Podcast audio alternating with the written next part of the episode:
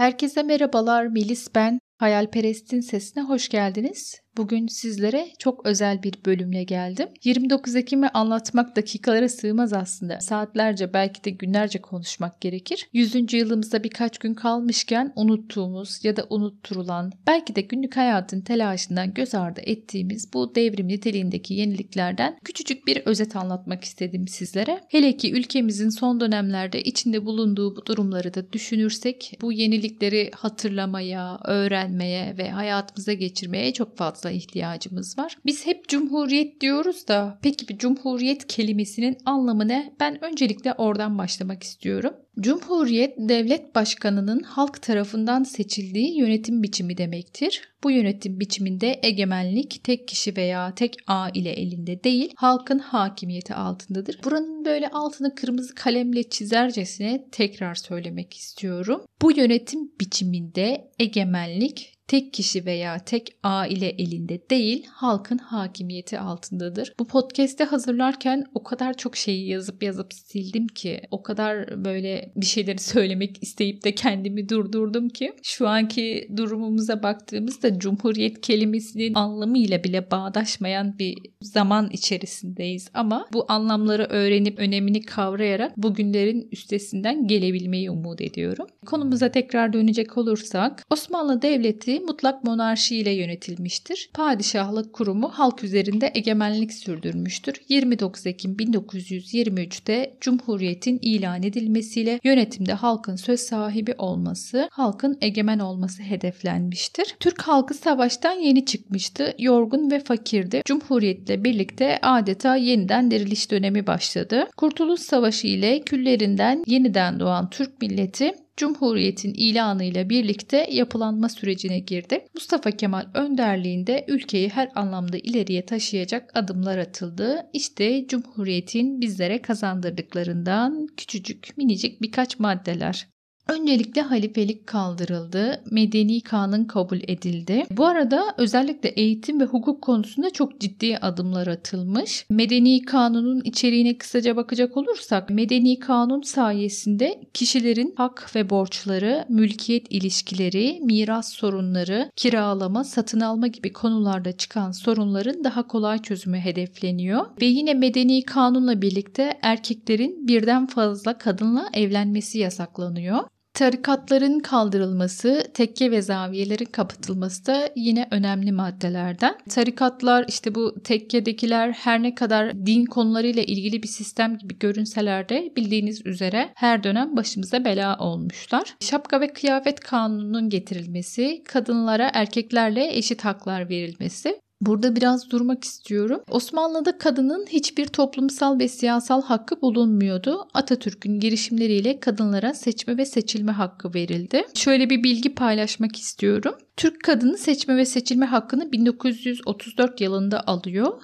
Fransa 1944'te, Japonya 1945'te, Çin 1949'da, İsviçre 1971'de ve Birleşik Arap Emirlikleri kadınlara seçme ve seçilme hakkını 2015 yılında veriyor. Hatta hatırlıyorum haberlerden bu Arap Emirlikleri'ndeki verilmesini. Şöyle bir durum var. Bu podcast'i hazırlarken bunu daha çok fark ettim. Yani özellikle kadınlar olarak bence her Türk bireyi Atatürk'e çok fazla şey borçlu ama özellikle biz kadınlar Atatürk'e çok çok daha fazla şey borçluyuz. Belki yeterli özgürlüğe sahip değiliz Türkiye'de daha iyi şartlarda olmak istiyoruz. Yeterince güvenliğimiz sağlanmıyor ama yine de baktığımız zaman aslında yıllar yıllar öncesinde Atatürk kadınları topluma kazandırmak için ne mücadeleler vermiş. E, şu an bizi beğenmeyen Avrupa'ya baktığımız zaman aslında ne kadar bizden sonra kadınlara haklar vermiş. Tekrar maddelerimize devam edecek olursak Arap harflerinin öğrenimi oldukça zordu. Latin alfabesiyle bu zorluk giderildi ve yeni Türk harfleri kabul edildi.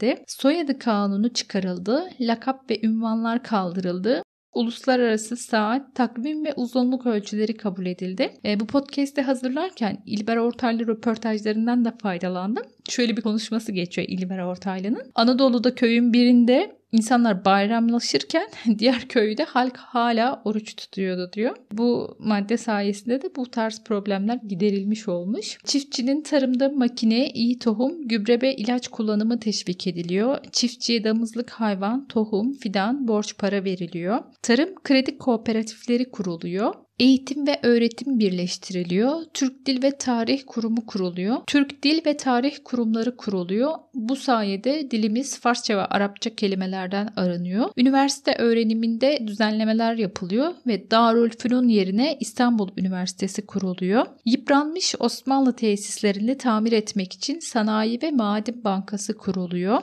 Ülkedeki madenleri aramak için Maden Teknik Arama Enstitüsü kuruluyor. Madenleri işlemek için Etibank kuruluyor. Türkiye'nin ilk demir çelik fabrikası olan Karabük Demir ve Çelik Fabrikası kuruluyor. Demir yolları yabancı şirketlerin elinden alınarak devletleştirildi. Yeni demir yolları yapıldı. Cumhuriyetin ilanından 1938 yılına kadar 3360 kilometre demir yolu yapılmıştır. Küllerimizden adeta yeniden doğmuşuz baktığımızda aslında şimdilerde bu devrimlerin sürekliliğini koruyamadığımız için bu sıkıntıları çekiyoruz. Eğitimler yetersiz, üretim yapmıyoruz, köylerimizde kimse kalmadı. Oysa ki Türkiye savaştan yeni çıkmasına rağmen Avrupa ülkelerinden önce bu atılımları yapmış, bu reformları getirmiş bir ülkeydi. Ancak herkes ileriye giderken biz maalesef geriledik. Şöyle bir kitap tavsiyesinde bulunmak istiyorum. Atatürk'ün de önerdiği kitaplardan biri aslında Grigori Petrov Beyaz Zambaklar Ülkesinde. Kitapta şöyle bir bölüm geçiyor.